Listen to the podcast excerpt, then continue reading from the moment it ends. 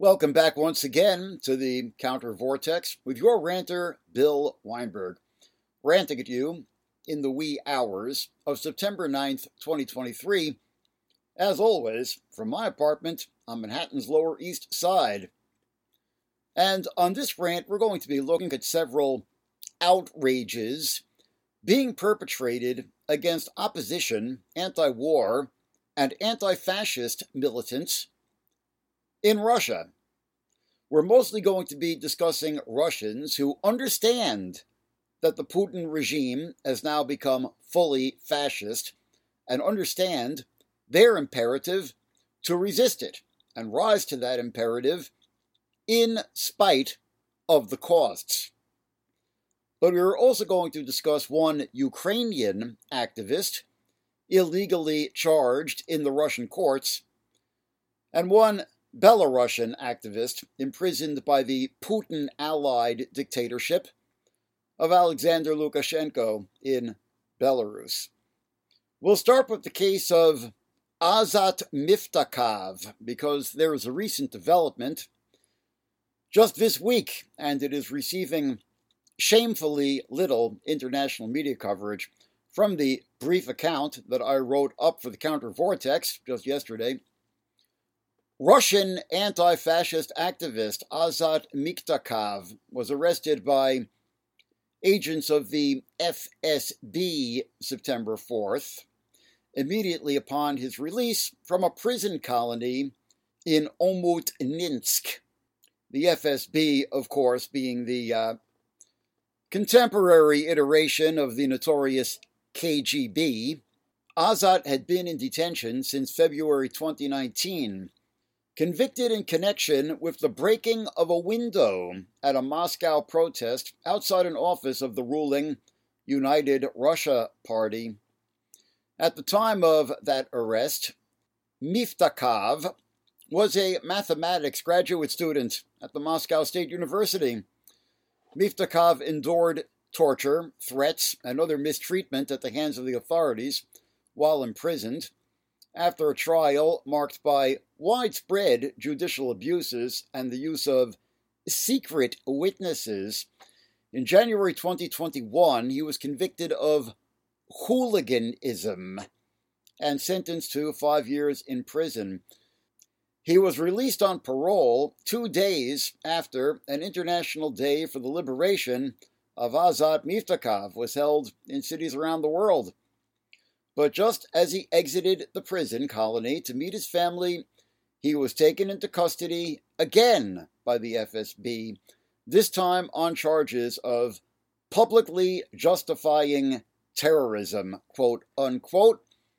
The new charge concerns claims that Miftakhov spoke approvingly about a terrorist act in conversation with two other prisoners in May of this year, after watching a TV news program, the act in question was apparently an attempted bombing of an FSB headquarters in Arkhangelsk in 2018. The new charge carries a sentence of up to seven years. Authorities blamed the Arkhangelsk attack on the anarchist network People's Self Defense, which the secret witnesses in Miftakhov's case had also linked him to. Correspondence supposedly linking Miftakhov to People's Self Defense was also said to have been found on an electronic device seized by the FSB in the search of his home at the time of his arrest. This, along with a small amount of hashish confiscated in the raid helped secure his conviction, although he was not charged with any drug offense. The drug stigma has been widely exploited in Russia to persecute dissidents. According to Miftakhov's wife, Elena Gorban, the security services also circulated intimate photos of the mathematician in his prison, outing him to his fellow prisoners as bisexual, a clear attempt to expose him to violence. An ethnic Tartar, originally from Kazan in the Tartarstan Republic, Miftakhov was working on his PhD at the time of his arrest in 2019. An online petition demanding his release has won nearly 100,000 signatures, and 50 members of the Russian Academy of Sciences have also signed a letter protesting his incarceration. And even a mere signature, we can imagine, requires some courage in the current atmosphere in Russia. Mathematical societies across Europe and the United States have also issued statements in his support. A statement on the website of the campaign for his release reads, quote, Azat Miftakhov is a brilliant young mathematician who came to embody the hopes of many for a free and democratic Russia. The new criminal case against him, manufactured by the FSB, is an outrageous travesty. These brutal Stalinist tactics must stop. Azat must be freed immediately the international mathematical community stands with him. End quote. Okay, some annotation. First, in terms of the cannabis stigma, being exploited to persecute dissidents, most blatant in this regard was the imprisonment of Oyub Titiev, the leading human rights activist in Chechnya, who was arrested on an almost certainly bogus cannabis charge in January 2018 and sentenced to four years in prison. In June 2019, he was released on parole, although the conviction remained in place, even though he insisted the small personal quantity of cannabis had been planted. And it should be noted that he ran the Chechen chapter of Memorial Human Rights Center, Russia's most respected human rights organization, which was ordered closed by the authorities last October as an undesirable organization, quote unquote. We should note that the Russian Ministry of Justice on September 1st designated Dmitry Muratov, a Nobel Peace Prize winning, internationally esteemed journalist, as a foreign agent, quote unquote. This classification was justified on the grounds that Muratov, quote, used foreign platforms to disseminate opinions aimed at forming a negative attitude toward the foreign and domestic policy of the Russian Federation, end quote. The label, reminiscent of the enemy of the people designation of the Soviet era, imposes harsh constraints on activities and requires sources of funding to be disclosed. The 2015 Foreign Agent Law has been widely used by the Kremlin to silence critics. It was first slapped on the Memorial Human Rights Center before it was closed entirely last year. Muratov held the position of editor at the independent Novaya Gazeta, which suspended publication in March 2022 in response to threats from the authorities following Russia's invasion of Ukraine. Novaya Gazeta, founded in 1993 by former Soviet leader and fellow Nobel Peace Laureate Mikhail Gorbachev, was one of the rare media outlets in Russia openly critical of the policies of President Vladimir Putin. In April 2022, Muratov was attacked with red paint while riding a train in Russia. Novaya Gazeta won notoriety for uncovering the mass detention of gay men in Chechnya in 2018 in a concentration camp. And one of its journalists, Yelena Milashina, suffered a violent attack in which she was badly wounded in the Chechen Republic in July of this year. There have, of course, been no arrests. Okay, getting back to the cases we're highlighting here.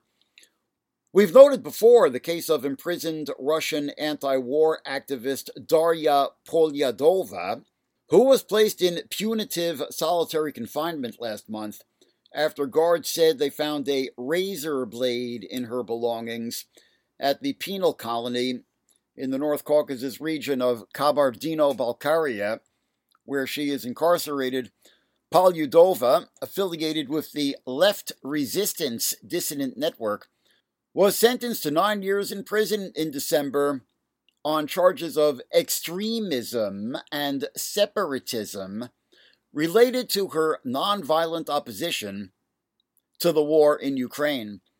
The charges particularly stemmed from posts she published on VK, Russia's most popular social network, essentially their Facebook, including messages such as no war in Ukraine, but revolution in Russia, quote unquote. In a similar case, a court in St. Petersburg sentenced activist Olga Smirnova of the group Peaceful Resistance to six years imprisonment on August 30th for spreading false information, quote unquote, about the Russian military. The grounds for the case was a post on social media network VK that called the Ukraine war a crime against humanity and compared the war crimes of the Russian aggressors to the Nazi atrocities during World War II, all quote unquote, which is, of course, not false information. Just two days earlier, by the way, August 28th, UN rights experts condemned the Russian Constitutional Court decision to dismiss challenges to the constitutionality of the recently enacted laws that criminalize discrediting of the Russian armed forces, quote unquote. Another such case, according to the independent Russian rights monitor OVD Info, really the last one still operating in the country, a woman was detained in Moscow's Red Square on September 4th while conducting a one person anti war picket with a large Ukrainian flag draped over her shoulders. The woman was identified as Alyona Kozhevnikova. It is unclear if she will face charges. I will also again mention the case of Alexandra Skochilenko, you may recall that in the immediate aftermath of the Russian invasion last March, there was a tremendous outbreak of anti war protest that swept across Russia, from St. Petersburg to Vladivostok. But this was met with a wave of repression. Some 15,000 were arrested, and the Duma, Russia's parliament, passed a law instating a 10 year prison term not only for protesting the war, expressing any dissent to it at all, but even for calling it a war, as opposed to the official euphemism of a special military operation. And after that, the street protests subsided. But anarchist spirited anti war reality hackers found creative ways to get around the draconian law. One group, Feminist Anti War Resistance, started stealthily replacing price tags on supermarket shelves with messages about Russian atrocities in Ukraine. And one young woman, Alexandra Skochilenko, was arrested in connection with such activity in St. Petersburg last April. That is April of last year, 2022, and faces up to 10 years in prison for discrediting the Russian armed forces, quote unquote. According to the OVD Info website, the number detained at anti war protests in Russia since February 24, 2022, the day the invasion of Ukraine was launched, now stands at, as of today, precisely 19,747. So approaching 20,000, with 85 criminal cases opened against anti war dissidents. And I'm frankly amazed that OVD Info has been able to continue functioning after just about every other human rights group in Russia has been ordered closed. The Memorial Human Rights Center, last year, and uh, most recently, just last month, the Sakharov Center, founded by the famous Soviet era dissident Andrei Sakharov. Although OVD Info has been designated a foreign agent, quote unquote, which is usually the precursor to being ordered closed, and their website is blocked in Russia, as we may imagine. The name OVD Info, by the way, references the Russian initials for the Department of Internal Affairs, OVD, that which oversees the security forces. So the name means information and monitoring on the security forces. Okay, let's turn our attention to a case in Belarus. On August 31st, a court in Gomel, Belarus, sentenced journalist and human rights activist Larysa Shchyrakova to three and a half years in prison and imposed a fine of 3,700 rubles, about $1,500. She was accused of insulting government officials, disseminating false information, and promoting extremist activities, all quote unquote. Her human rights organization, Gomelskaya Vyazna, was also ordered banned. The charges concern Shchyrakova's advocacy and rights monitoring work during the 2020 anti government protests in Belarus. Last October, we should note, Belarus imprisoned Nobel winning human rights advocate Ales Bialiatski, who jointly won the prize last October along with the now banned Memorial Human Rights Center in Russia and Ukraine's Center for Civil Liberties. Okay, now we're going to discuss the case of a Ukrainian anti fascist sentenced to prison in Russia in an even more outrageous injustice. An appeals court in Moscow on August 22nd upheld the 13 year sentence imposed on Ukrainian human rights defender Maksym Butkevych in what Amnesty International called a grave miscarriage of justice.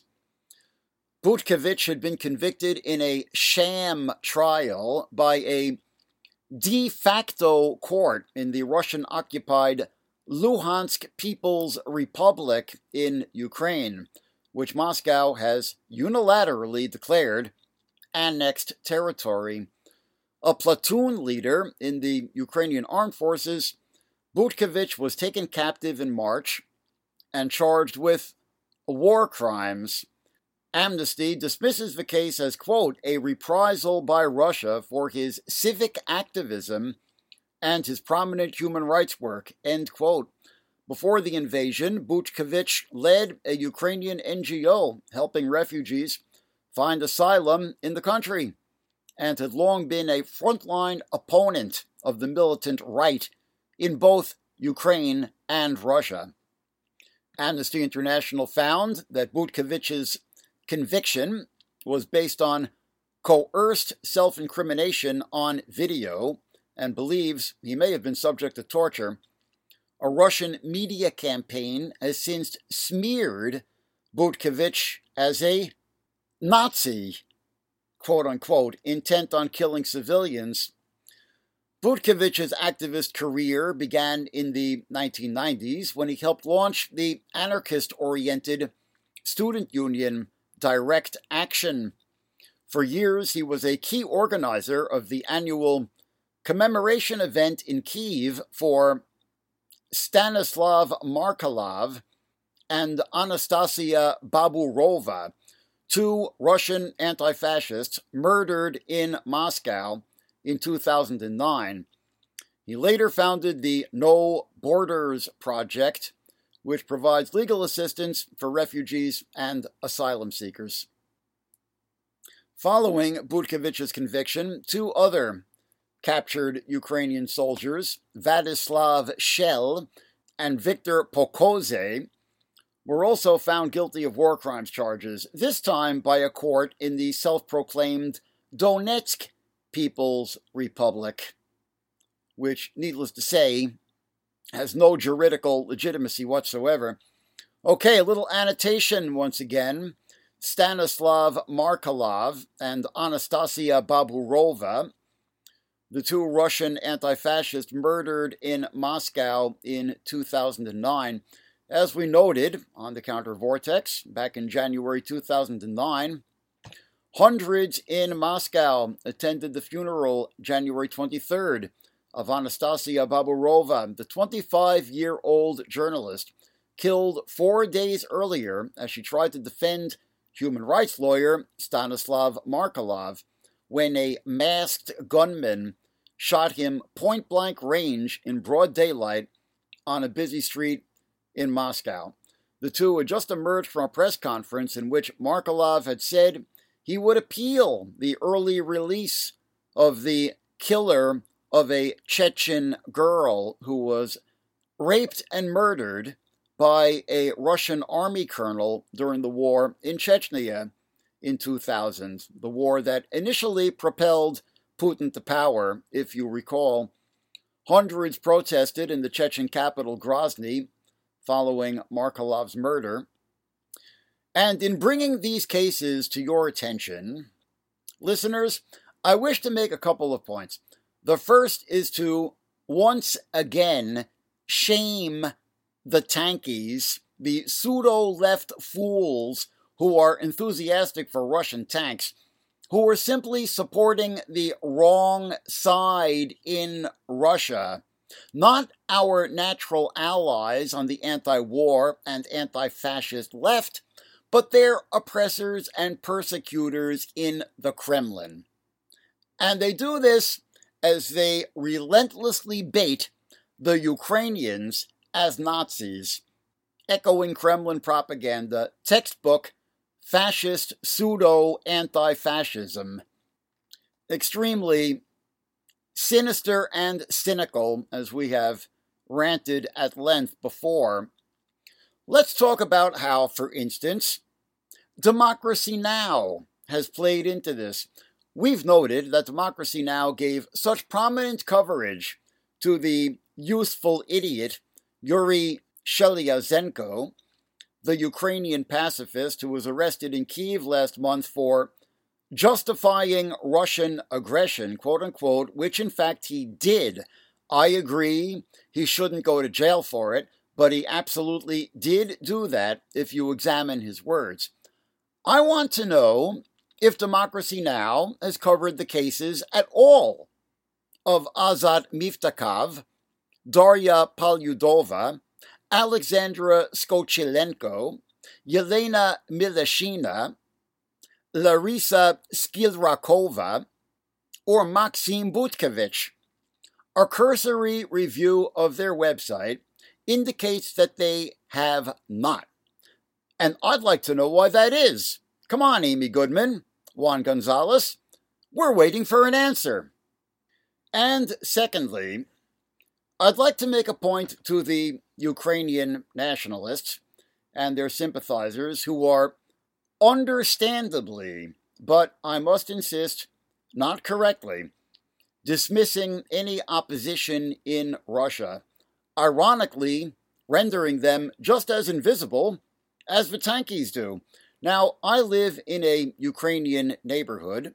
My stretch of the greater Lower East Side is called Little Ukraine, and there are, as you might imagine, some popular wall stickers and graffiti around the hood in support of Ukraine, such as the slogan Arm Ukraine, which I have no problem with. But one that I've seen that I do have a problem with, it reads, All Russians are guilty, quote unquote which, apart from loaning credence to the accusation of Russophobia, is a betrayal of the 20,000 Russians who have been arrested protesting Putin's war, and especially those who have sacrificed their freedom to do so. Azat Miftakhov is not guilty, and ultimately a lasting Ukrainian victory in this war is going to be contingent on the removal of Vladimir Putin from power. And this, in turn, is contingent on the emergence of some kind of revolutionary movement in Russia. And I want to note that the imprisoned Ukrainian rights activist and anti fascist, Maksym Butkevych, very hearteningly organized in support of Russian rights activists and anti fascists, and each year memorialized the Russian martyrs Stanislav Markelov and Anastasia Baburova. That gives me hope. Okay, a couple of shout outs to my listeners. First, a shout out to Michael Harris, a professor of mathematics at Columbia University and author of the book Mathematics Without Apologies Portrait of a Problematic Vocation, which I confess I haven't read yet, even though it came out a few years ago. I've been a little intimidated by it, but I pledge that I will crack it by year's end. And uh, Michael Harris has been very dogged in bringing the case of Azat Miftakhov to my attention and helped me assemble the facts for the little write up that I did on his case and for this podcast. So thank you, Michael. And also a shout out to Vagabond Beaumont, director of the extremely provocative film Machetero, who has been a longtime supporter of the Counter Vortex. And this past week, in response to my exhortations, dramatically upped his weekly donation to the Counter Vortex on Patreon. Thank you very much, Vagabond. Really appreciate it.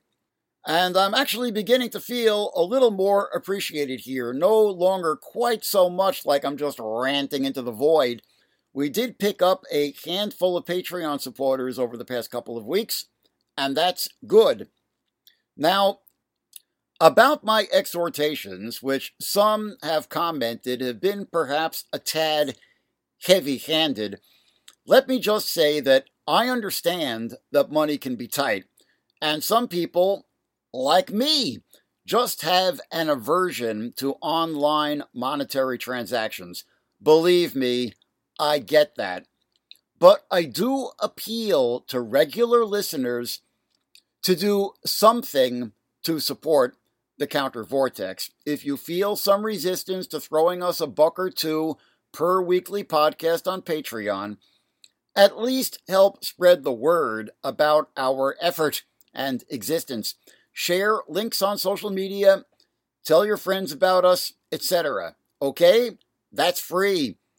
And an equally legitimate way of joining the Counter Vortex. This has been Bill Weinberg with the Counter Vortex. Check us out online where everything I've been ranting about tonight is assiduously blogged up, hyperlinked, and documented to credible sources. Support us on Patreon if you can manage it.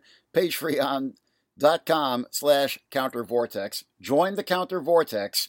Join the resistance and rant on you next time.